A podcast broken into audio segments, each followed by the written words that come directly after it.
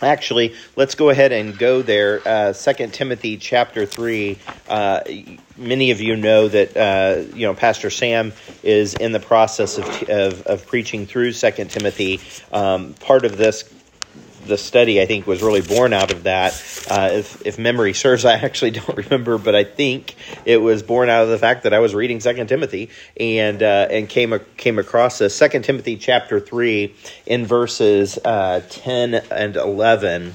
Paul writes his dear son in the faith, Timothy, but thou hast fully known my doctrine, manner of life, purpose, faith, long suffering, charity, patience, persecutions, and, and afflictions, which came to me at Antioch and Iconium and Lystra, and, and he continues on. So we're really focusing on this concept of Timothy fully knowing Paul. And we know that Timothy and Paul had a disciple discipler disciple relationship. We also know that Paul was his pastor.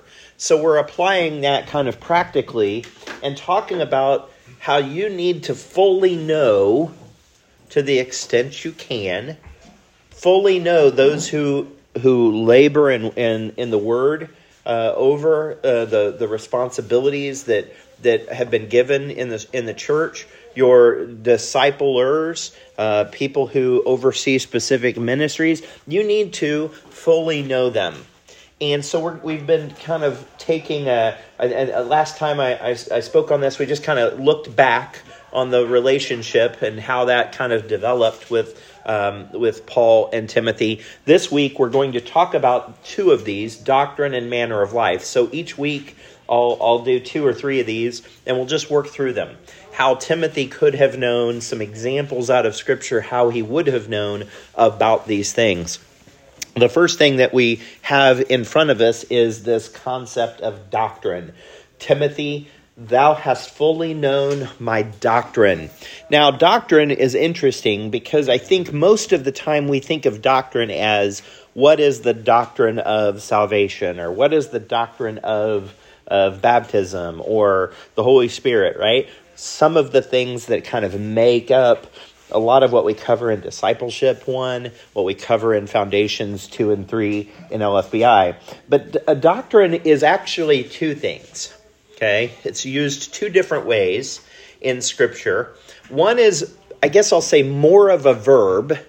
It's not always a verb, but it's kind of how things are done. It's the truth, uh, the truth being spoken. Okay, so it's not just the truth, but it's the preaching of of that truth. The communication of, not the existence of the truth, but the communication of the truth from one person to another. Or it could be just the truth itself. The truth that is inherent in Scripture, and then the truth that it doctrine is the process of teaching that truth. It's it's it, it's used interchangeably in Scripture uh, from an English perspective. From a Greek perspective, they're actually two different words, um, generally two different words. But so we'll look at each of these. But the first is the way Paul taught or the teaching process. Okay, so it's it's about kind of the how. Look at Matthew, and it's not just Paul here, but look at Matthew 7, 28 and 29. And it came to pass when Jesus had ended these sayings, the people were astonished at his doctrine. For he taught them as one having authority, not as scribes. So they weren't just enamored by what he was teaching, but how he taught. The, he taught as uh, one having authority. In Romans 6, Paul records this in his uh, dear letter, an impassioned letter to the Romans, uh, to the believers in Rome. But God be thanked that ye were the servants of sin, but ye have obeyed from the heart and look at this that form of doctrine which was delivered unto you. So it's not just the doctrine that was delivered, but the form of it, the way it was delivered, how it was delivered. I I am I never cease to be amazed at videos that pop up on up on my Facebook feed or that uh, just a little little uh, you know look behind the curtains on the pastors chat. So the pastors have a WhatsApp chat too, and it's mostly full of just stupid. like, it's mostly like there's some good stuff in there, but a lot of times it's like funny thing that somebody saw on face or on Twitter or something's here or there, right? That's that's shared.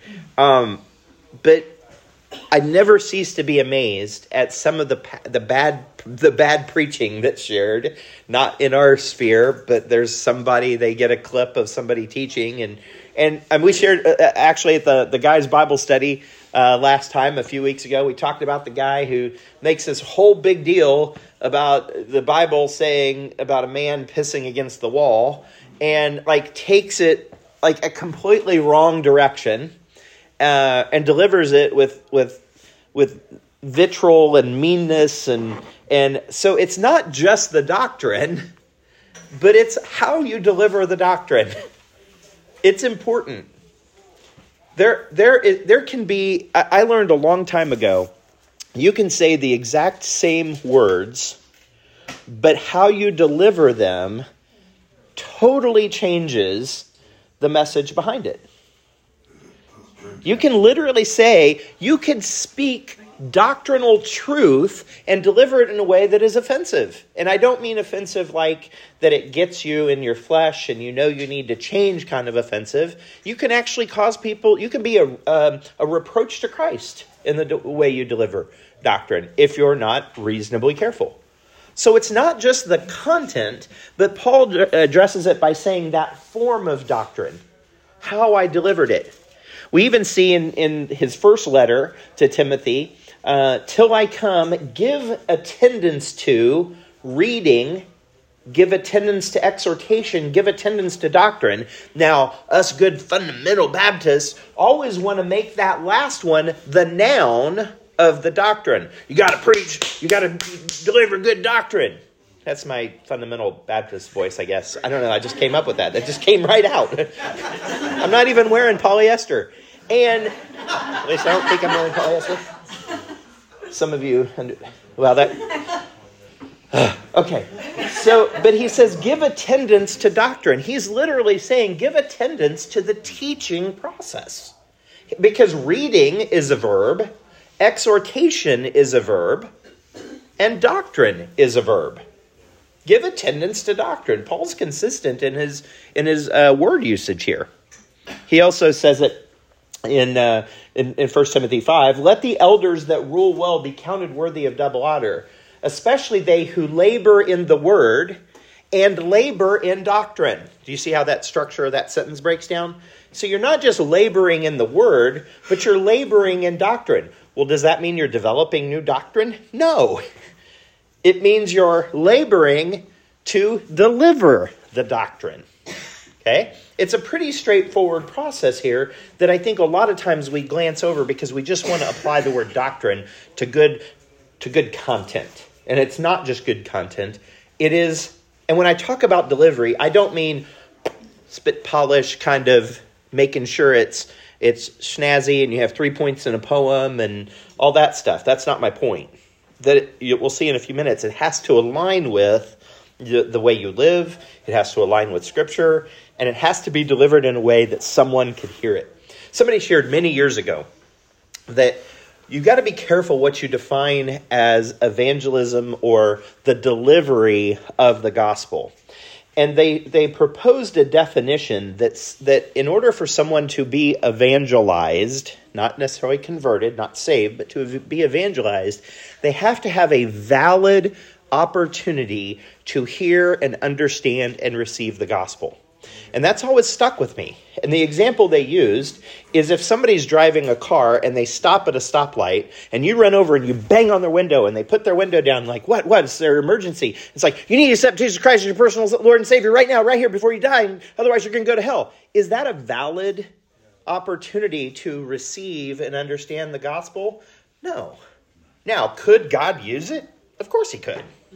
But we've got to be careful how we deliver it. I'm not suggesting we back down. I'm not suggesting we be ashamed of it, but we do need to be wise in how we discerning how we deliver it.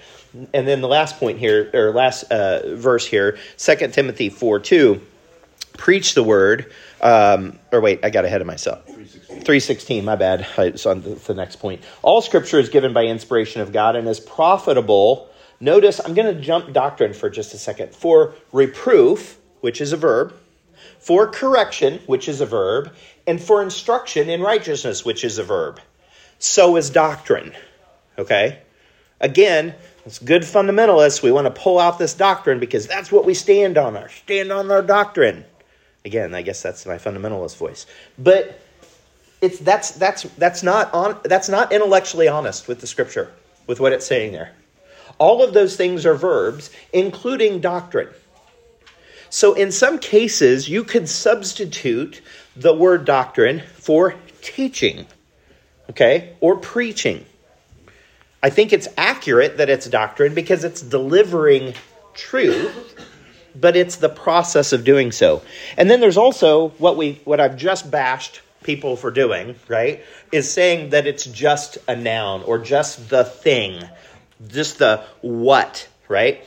Obviously in Acts 13:12 then the deputy, when he saw what was done, believed, being astonished at the doctrine of the Lord not necessarily the teaching of the Lord, but the doctrine, the, the, the truth. Acts 17 19. And they took him and brought him unto Areopagus, saying, May we know what this new doctrine, um, what is, or what this new doctrine whereof thou speakest is. So they're bringing Paul to the Areopagus, a place where they would have philosophical debates, and they had not understood about Jesus and his sacrifice. They didn't know that. And so they invite him in to understand the truth. Right? In 1 Corinthians 14 6, now, brethren, if I come unto you speaking with tongues, what shall I profit you? Expect, except I shall speak to you either by revelation or by knowledge or by prophesying or by doctrine, right? And then again, this is the verse I was uh, referencing before uh, accidentally, 2 Timothy 4 2. Preach the word, be instant in season, out of season. Reprove, rebuke, res, uh, exhort with long suffering and doctrine.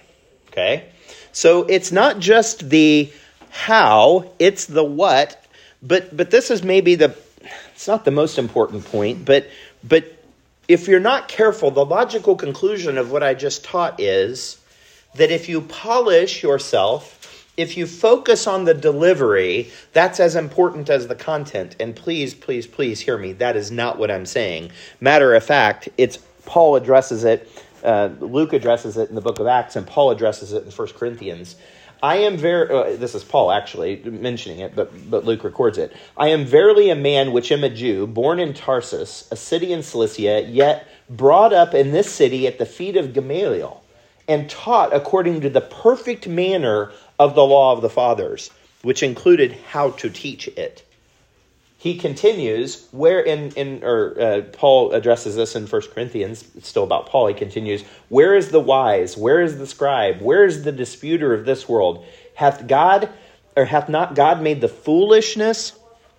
Uh, foolish the wisdom of the world for after that in the wisdom of god the world by wisdom knew not god it pleased god by the foolishness of preaching to save them that believe for ye see your calling, brethren, how that not many wise men after the flesh, not many mighty, not many noble are called. He doesn't say none, he says not many. Okay, I've heard that that that verse preached that you basically, if you if you are successful in business, if you're successful in school, you go to college, God can't use you. I've actually had somebody teach that to me out of that verse, which is blatantly wrong because it's the the words are very simple. It says not many. Like you don't if you go to Congress today, they probably a they're probably not there. They're not doing anything. They don't seem to be doing anything. There's probably not many there that are actually called of the Lord, that are actually saved, that are actually following the Lord. Okay, it's talking percentages or, or or prevalence. But notice Paul is addressing that this teaching in the flesh is weakness. The teaching, the delivery of truth, has to be done through the power of the Holy Spirit, not in the power of the person. Okay? And I joke with I joke with guys, and some of you I've joked with in here. I, I feel like as a, a few times, um, if you're if you're going to preach, I'm trying to remember who who who preached who preached last time in church at Sam Lynn here. wasn't maybe before Kenny. Somebody preached. I can't remember who it was. Maybe Jeff Gracier. Oh, Alvaro, that's what it was, Alvaro. And I was like, Hey, Alvaro, are you ready? He's like, Yeah. I'm like, Okay, don't screw it up. And he looked at me and I'm like, Because that's all that you probably can do right now is get in the way. So don't screw it up. Don't feel like you've got to come with a new angle, a new approach, with flattering words. Don't just just declare the truth. It doesn't have to be have to be packaged in a new way. It doesn't have to be uh, flash and and polish. Just speak the truth and let the Holy Spirit use the truth that is spoken, and God will get the glory. He'll do the work in people's lives. So, this is what Paul is talking about when he says, Timothy, you know my doctrine. You know what I've taught, and you know how I've taught it.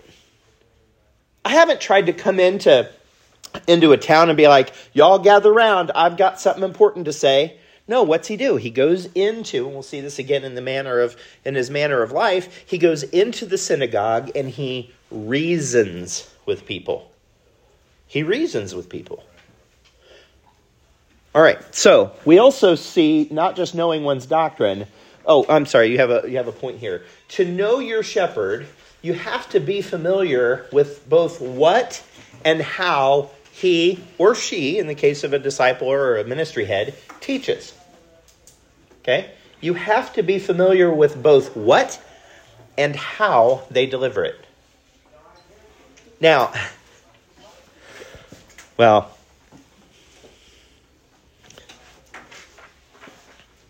I'm trying to figure out how to say this. You shouldn't rely on personality or outward fleshly kind of appearance. I mean, I wore a nice shirt for you today. I got two compliments on my shirt. This is a George Strait shirt, which means I've officially gone country. Okay? Now, I wanted to look reasonable. I didn't want to be a distraction today, although now everybody's staring at my shirt because it's a good looking shirt. But it's not about how well I put myself together. Now you if you chose this fellowship, this this this fellowship at this time because of how I look, there's something seriously wrong with you. you need to go see a doctor, okay? And I'm serious. Now, I want you to connect with my teaching. I want you to be edified by it. I want you to be blessed by it. I want to I want our personalities to kind of jive in that way. But that doesn't make me special. Like the Lord could could plop me out and plop somebody else in and it should be okay. I know some of you have come to me and said, "We want to be a part of Whole Heart because I don't necessarily click with another fellowship leader." And that's okay. And there have been people that have come to me and said the same thing when they've left. Like they feel like they connect with the teaching of another pastor or fellowship leader. Praise the Lord. Like you should have that connection. You should feel good about like when I teach or when Brian teaches, like you're getting something. That's a super important. Super important. Now, you sh- again, if you chose this class because of the way Brian looks, then I think you made a good decision. but not not because of me. So let me hold this thought for just a second. We're going to address it on the back end, but I had a very very poignant question to me about am I transitioning out of whole heart because of Brian coming and teaching more? And the short answer is no, and we'll talk more about that when when the message is done. But I felt like since I said that I wanted to address that. So Paul's manner of life. Knowing someone's manner of life. Paul was always an open book. Always. There's two references here, and I, I, kind of tipped my hand on one of them in Acts 17, 1 through 3. Now, when they had passed through Amph- uh, uh, Amphipolis and uh, Apollonia, they came to Thessalonica, where there was a synagogue of the Jews. And Paul, notice this, every word of Scripture is important, as his manner was so, Luke, the author of Acts, is giving us an insight into how Paul ministered and how Paul evangelized. This was normal for Paul. He went in and unto them, and three Sabbath days, that means patience, because that's at least three weeks. potentially up to four weeks, but three weeks of Sabbath days, reasoned with them out of the scriptures. Did he berate them? No. Did he petition the synagogue? No. Or, uh, or uh, picket uh, the synagogue? No. Did he, did he bash them? No, he reasoned with them out of the scriptures.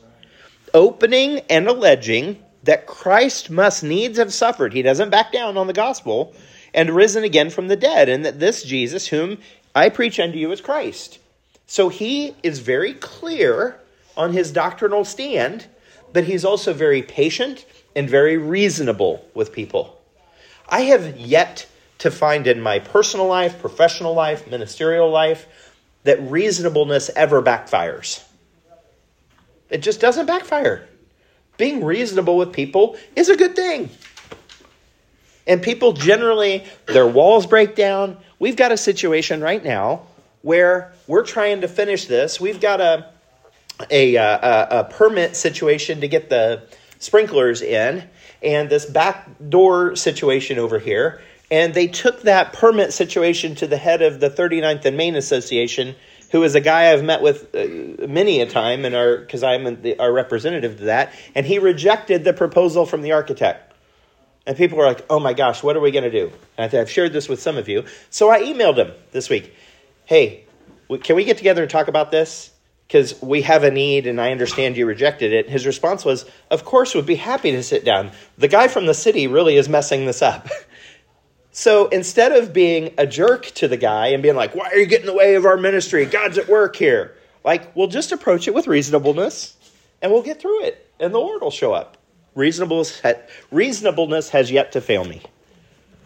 Acts 20, uh, 18 through 20. And when they were come to him, he said unto them, Ye know from the first day that I came into Asia, after what manner I have been with you at all seasons. This doesn't mean Paul's perfect it means he's consistent. And how I kept back nothing that was profitable unto you, but have showed you, most likely in Scripture, and have taught you publicly and from house to house Paul had a very visible preaching ministry, but he also had a very practical discipleship, mentorship, face to face ministry. He went to people's house. Most likely, people were having him for dinner and providing him, uh, you know, shelter, and he could stay with them. And he would interact about Scripture. I'm sure it looked a lot like our modern day, our modern day discipleship. He continues in Acts 26, 4 through 5 my manner of life from my youth, which was at the first, uh, which was at the first among mine own nation at Jerusalem, know all the Jews. Like you got, like I'm still Paul. That's a reasonable man, which is an interesting contrast to the guy who was killing people and having them put into prison, right? Which knew me from the beginning. If they would testify, if the Jews would actually stand up and tell the truth, after the, the most straightest sect of our uh, religion, I lived a Pharisee. It was important to me to live out what I believed. At the time, he was confused, uninformed, didn't understand, but he was consistent. Paul lived it out. And even in First Thessalonians, when he writes uh, that letter to the, the, the believers in Thessalonica, for our gospel came not unto you in word only, but also in power, and in the Holy Ghost, and in much assurance, as ye know what manner of men we were among you for your sake. Paul is literally calling it out and saying, hey, my teaching and my manner of living, my lifestyle, they were in sync. People weren't catching me in a lie, so to speak. And that's the part that I have a really hard time with some of these preachers and some of these folks that I see on the internet because their life doesn't match their words. It just doesn't. So how do you live this transparent life? Well, first you need to be holy. 2 Peter 3:11 addresses this straight up. Seeing then that all these things shall be dissolved, right? The earth and uh, what manner of persons ought ye to be in all holy conversations and godliness. Like, you want to know how to live a transparent life and live a, a, uh, the manner of life? Well, you need to be holy. You need to be holy. That's how you ought to be. You need to have sincerity. This is actually one of my favorite verses in Scripture. not because it's not like the most inspirational verse to me.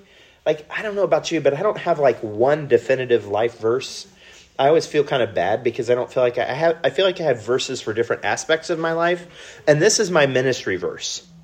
For our rejoicing is this. This is what would make me the happiest. Mitch Dobson, and I think it made Paul, the testimony of our conscience that in simplicity and godly sincerity, not with fleshly wisdom, but by the grace of God, we had our conversation both in the world, the testimony before non believers, and more abundantly to you, word.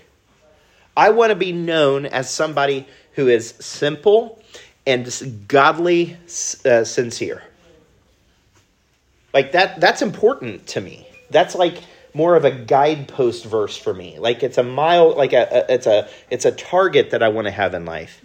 So you live holy, you live sincerely, and then this last reference consistently or consistency and ministry. In Second Thessalonians 3 6 uh, through 8. Now we command you, brethren, in the name of our Lord Jesus Christ, that ye withdraw yourselves from every brother that walketh disorderly and not after the tradition which he received of us. For yourselves know how ye ought to follow us. For we behaved not ourselves disorderly among you. Sam does not ask us to go down to Planned Parenthood and petition. Why do I keep saying that? Petition, picket, and or go or try to do some sort of um, p- political stand. Like that's not that's not the point. We are not to be disorderly. We are to be orderly. Neither did we eat any man's bread for naught. I didn't just chum up next to you and buddy you so that you would give me something and then leave. I if if you're feeding me, we're going to have fellowship and it's going to be genuine, but wrought with labor and travail night and day, that we might not be chargeable with it, uh, to any of you. I don't know that I can say I've labored both night and and travailed, uh, labored and travailed night and day, but I can tell you I've gotten up early and I've stayed up late to to get in the Word, to prepare ministries, to work on this, uh, to to do work of this ministry, to to minister with my family. Like that's important to me consistency and ministry. Does it mean I'm going to screw up or not screw up? Of course I'm going to screw up. I'm a, I'm a human. But generally, consistency. So, transparency builds trust. Transparency builds trust. And if it's lacking, if trust is lacking, ask yourself why. Is it on you that you're not allowing this person adequately into your life? Or is it the person hasn't earned the right to speak truth into your life? There's a fundamental breakdown. It's one way or the other. So transparency builds trust. If if one of you comes to me and says, "Hey, I've got a problem." And I want your counsel on the on on how to resolve this problem. But then you proceed to only tell me a third of the story I can't help, I mean, I might help you, but my chance of getting it wrong or guiding you incorrectly is very real. And if you kept back to two thirds so that I would give you what you want to hear, that's on you. That's on you. That's not on me. So it's really important to know, to know and be known. I'm a pretty open book. Now, I said a couple weeks ago when I taught about this that I would open it up for time at the end of end of class, which we now have. Um,